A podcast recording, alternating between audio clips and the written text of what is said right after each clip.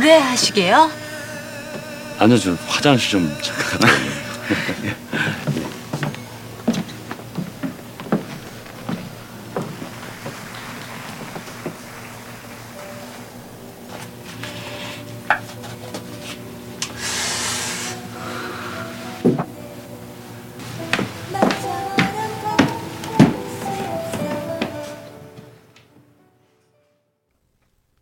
9월 8일 금요일 FM 영화 음악 시작하겠습니다. 저는 김세윤이고요. 오늘 오프닝은 2002년 영화죠. 가문의 영광 1편.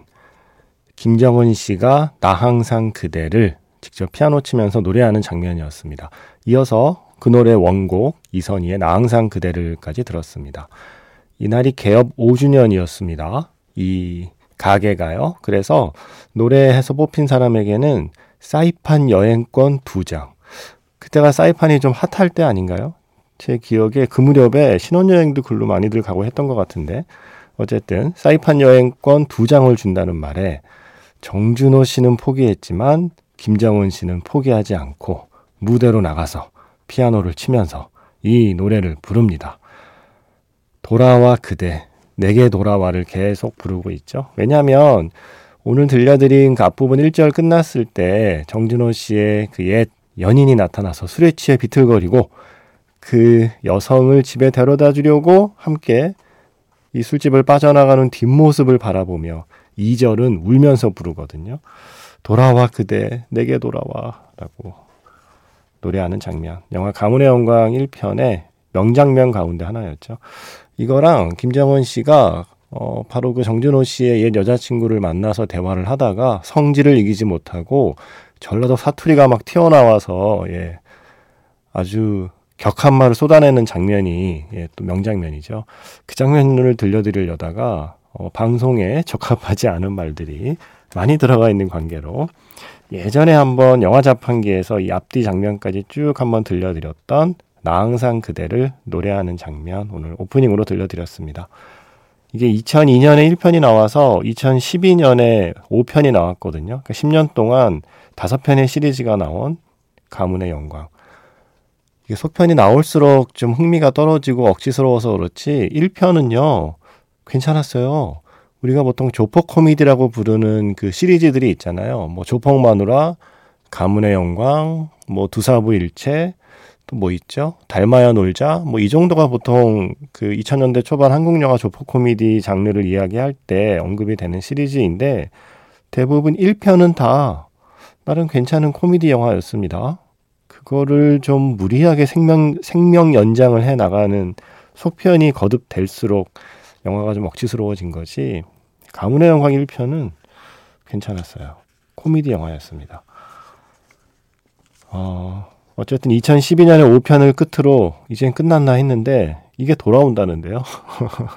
가문의 영광 Returns라고 이번 추석에 6편 이면서 reboot라고 되어 있는데 줄거리를 보니까 1편하고 똑같아요. 1편의 리메이크 같은데 예, 리메이크와 reboot의 차이를 모르진 않을 텐데 어, 일단 한번 봐야겠습니다. 영화를 봐야겠죠. 예, 영화를 봐야 reboot인지 리메이크인지를 판단할 수 있을 것 같은데 네, 그래서 가문의 영광 Returns가 추석에 개봉한다는 그 뉴스를 보다가 이 시작이 언제였더라, 무엇이었더라 떠올려 봤습니다. 2002년 가문의 영광 1편. 김정은 씨가 돌아와 그대 내게 돌아와 간절히 노래하더니 정말 이 시리즈가 돌아왔네요. 문자번호 샵 8000번이고요. 짧은 건 50원, 긴 건 100원의 추가 정보 이용료가 붙습니다. 스마트 라디오 미니, 미니 어플은 무료이고요. 카카오톡 채널 FM 영화 음악으로도 사연과 신청곡 남겨주시면 됩니다. 0316번 쓰시는 분의 신청곡이었습니다. 영화 You Call It Love 사운드 트랙에서 You Call It Love 캐롤라인 크루거의 노래였습니다. 프레디 크루거 아니고요.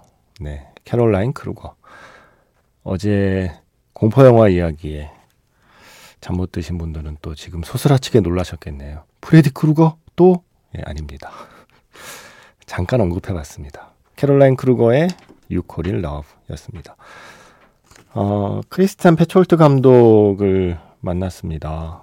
제가 운이 좋네요. 제가 좋아하는 영화의 감독을 직접 만나다니, 만나서 악수도 하다니, 대화도 나누다니. 관객과의 대화를 했는데 끝나고 나서 정말 많은 분들이 패톨드 감독 만나고 뭐 사진 찍거나 사인 받으려고 꽤 많이 기다리고 계시더라고요. 음, 그렇게 모두가 만나고 싶어 하는 사람을 저는 가까이에서 잠시나마 시간을 보냈습니다. 자랑입니다. 다음 주에 개봉하는 영화 Afire라는 작품. 어, 저 이 작품 정말 좋더라고요.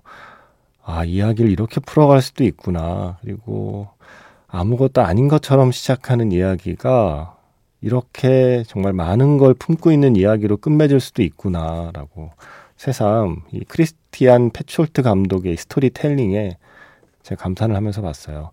바바라 Phoenix Transit 그리고 최근에 운디네까지 만드는 영화마다 그렇게 뭐랄까요? 음, 어떻게 표현해야 될까요?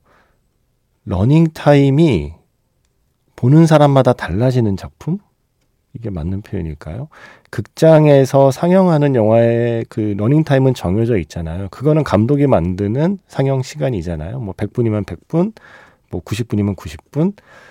그런데 어떤 영화들은 상영 시간이 미정이 됩니다. 예, 그 영화를 보고 난 뒤에 그 영화가 계속 내 마음속에서 상영이 이어지기 때문에 어떤 영화의 러닝타임은 한 달이 될 수도 있고 하루가 될 수도 있고 혹은 평생이 될 수도 있고 저는 이 크리스티안 페촐트 감독의 영화를 볼 때마다 그런 느낌을 받아요. 바바라, Phoenix, Transit, 운디네. 영화가 끝나는 순간에 제 마음 안에서 그 영화가 끝나지 않아요. 계속 생각하게 돼요. 영화 자체를 생각하기도 하고 영화 속의 인물의 그 영화가 끝난 뒤의 삶을 상상해 보기도 하고 영화에서 언급된 이런저런 reference도 있죠. 뭐 시면 시, 뭐 소설이면 소설 그런 reference를 찾아보는 행동으로 또한 러닝 타임이 늘어나기도 하고요. 그래서 영화를 보는 수많은 관객들마다 저마다의 새로운 러닝 타임으로 기억하게 될 작품을 만드는 감독. 저는 이렇게 표현하고 싶어요. Afire도 마찬가지입니다. 그런데 Afire라는 작품을 보면 이 주인공 레온이라는 캐릭터가 음, 어떤 분께는 조금 답답할 수 있어요. 정말 내 친구 중에 저런 애 있으면 한 대 쥐어박고 싶은 인물이기도 하거든요. 뭐 이렇게 잘난 척은 또 그렇게 하고 싶어 하고 그러면서 뭐 이렇게 세상 돌아가는 일에는 무관심하고 자기밖에 모르고 이기적이고 또 좀스럽고 예. 뭐 그래서 그때 관객과의 대화에서도 어떤 분들이 왜 레온 캐릭터는 이런가요? 라는 질문을 많이 하셨어요. 근데 제가 무슨 생각을 했냐면 우리가 본능적으로 영화에 그런 캐릭터가 나오면 우리 스스로 거리를 두거든요. 그 영화에 다른 사람의 관점으로 그 주인공을 바라보게 돼요. 어파이어에서는 펠릭스라는 친구나 나디아라고 하는 여성의 시점으로 이 주인공 레온을 보게 되는 거죠. 우리 스스로. 그런데 사실은, 사실은, 우리가 가장 닮아 있는 사람은 레온일지도 모른다. 라는 생각을 하면 이 영화가 조금 다르게 다가옵니다.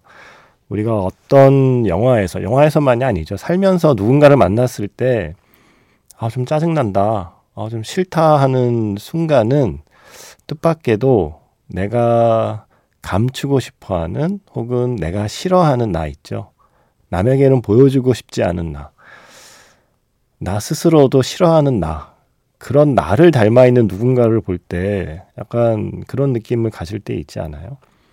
음, 저는 어파이어의 주인공이 아, 뭐 세상에 저런 애, 아, 만나기 싫어라고 하지만 어쩌면 영화를 보는 우리하고 가장 닮아 있는 사람은 그 주인공일 수도 있습니다. 그 이야기를 하는 작품이라고 생각했어요.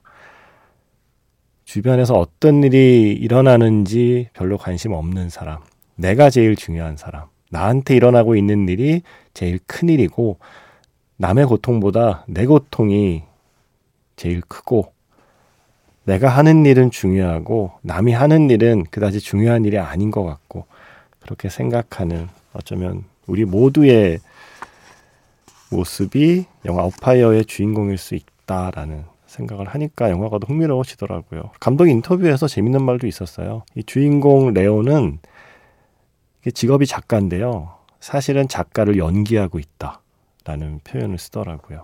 남들에게 작가처럼 보이고 싶은 거죠. 어, 그런데 혼자 있을 때는 일 안 해요. 영화 보시면 알겠지만 혼자 있을 때는 딴짓해요. 그러다가 친구가 돌아오면 황급히 컴퓨터 앞에 앉아요. 자기 뭔가 고뇌하면서 글 쓰는 사람인 척 하는 거죠.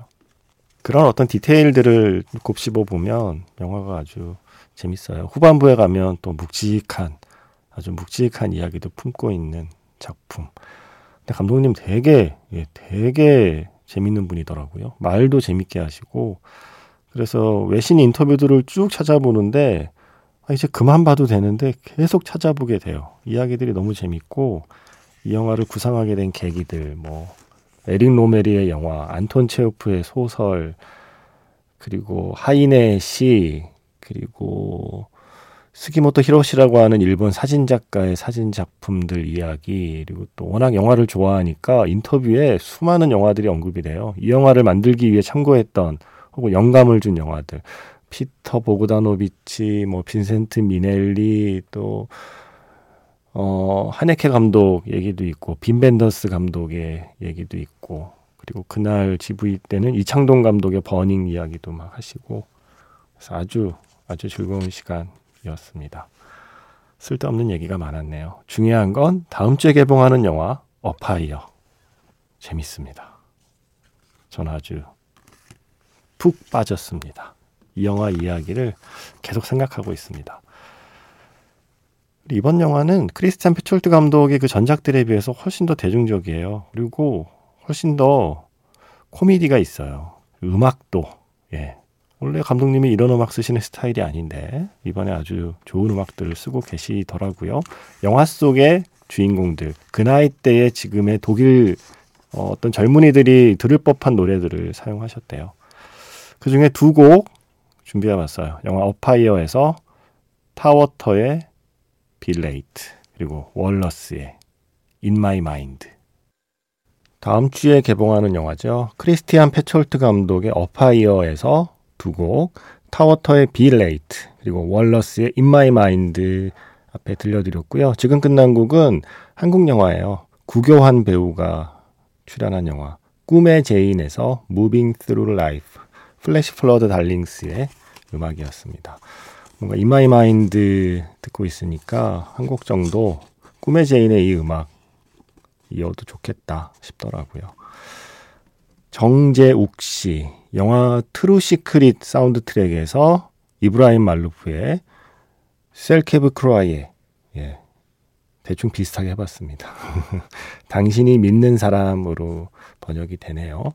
이게 이 영화의 프랑스어 원래 제목이더라고요. 셀케브 크로아예 예, 비슷한가요? 정확히는 이런 발음이에요. Celle que vous croyez. 네.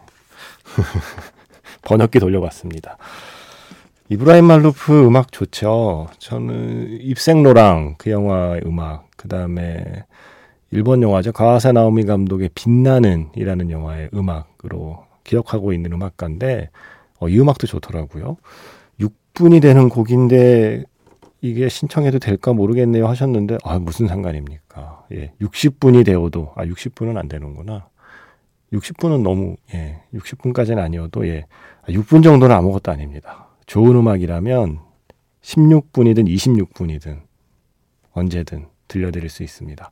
2018년 줄리엣 비노시가 주연한 영화 트루 시크릿에서 정재욱 씨의 신청곡 이브라임 말루프의 당신이 믿는 사람 듣겠습니다.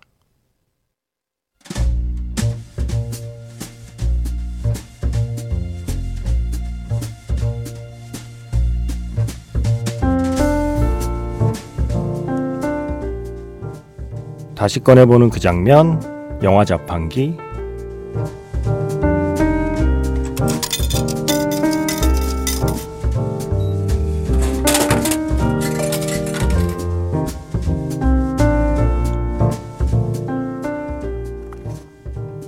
다시 꺼내보는 그 장면, 영화 자판기. 제가 오늘 자판기에서 뽑은 영화의 장면은요, 영화. 영웅 본색의 한 장면입니다. 동생을 위해 범죄 조직에서 빠져나오려는 형 송자호. 그런 형을 자기 손으로 다시 잡아 넣으려는 동생 송자걸. 두 사람을 안타까운 마음으로 지켜보던 마크는 결국 동생의 멱살을 잡고 소리치게 되죠.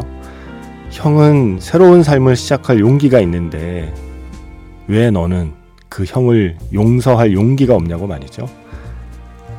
그 말 끝에 마크는 무언가 더 중요한 이야기를 덧붙이려고 합니다.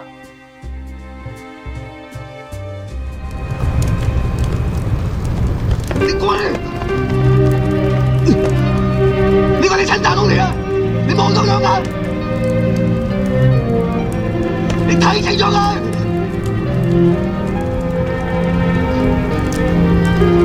冇女嘅以前做錯咩？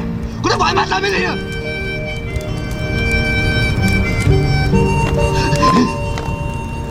佢有勇氣去改過，點解你冇勇氣接受佢？點解？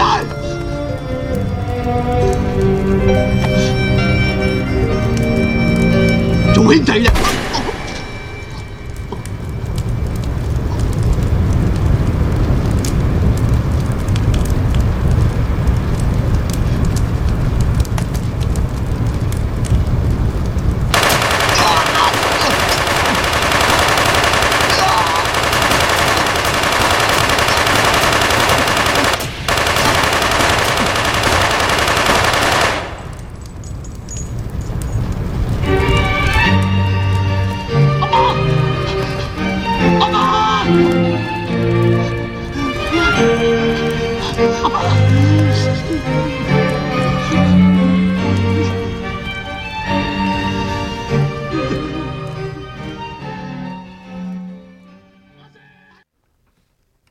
다시 꺼내보는 그 장면, 영화 자판기. 오늘 영화는 영혼 본색이었습니다. 형제란! 그 뒤에 무슨 말을 하고 싶었을까? 마크는. 사운드로만 들으면 살짝 조잡하게 들릴 수도 있는데, 아, 이게, 어릴 때 이거 보면서, 뭐, 이, 심장이 튀어나오려고 그랬어요. 네. 형제란! 그 명장면의 주인공, 주윤발. 한국에 옵니다. 올해 부산국제영화제에서 올해의 아시아 영화인상을 수상하게 되었대요. 그래서 주윤발의 영웅본색, 와호장룡, 그리고 신작 원모어 찬스 이렇게 세 편을 상영하면서 배우 주윤발이 한국에 오기로 했습니다. 10월에 옵니다.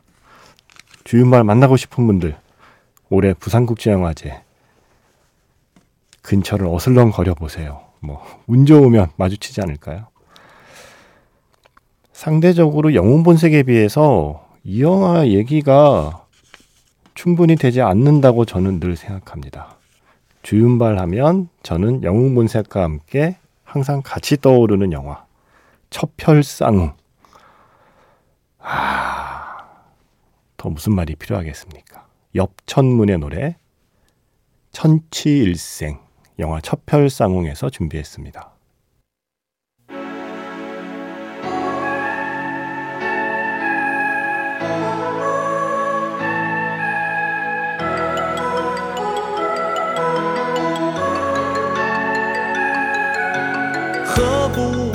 酒，掩饰不了我的愁。 영웅 본색 첩혈쌍웅 했으면 이 영화까지는 얘기해야죠. 영화 천장지구에서 비온 뒤에 칠흑적 공간, 칠흑같이 어두운 공간 오늘 마지막 곡입니다. 지금까지 FM 영화 음악 저는 김세윤이었습니다.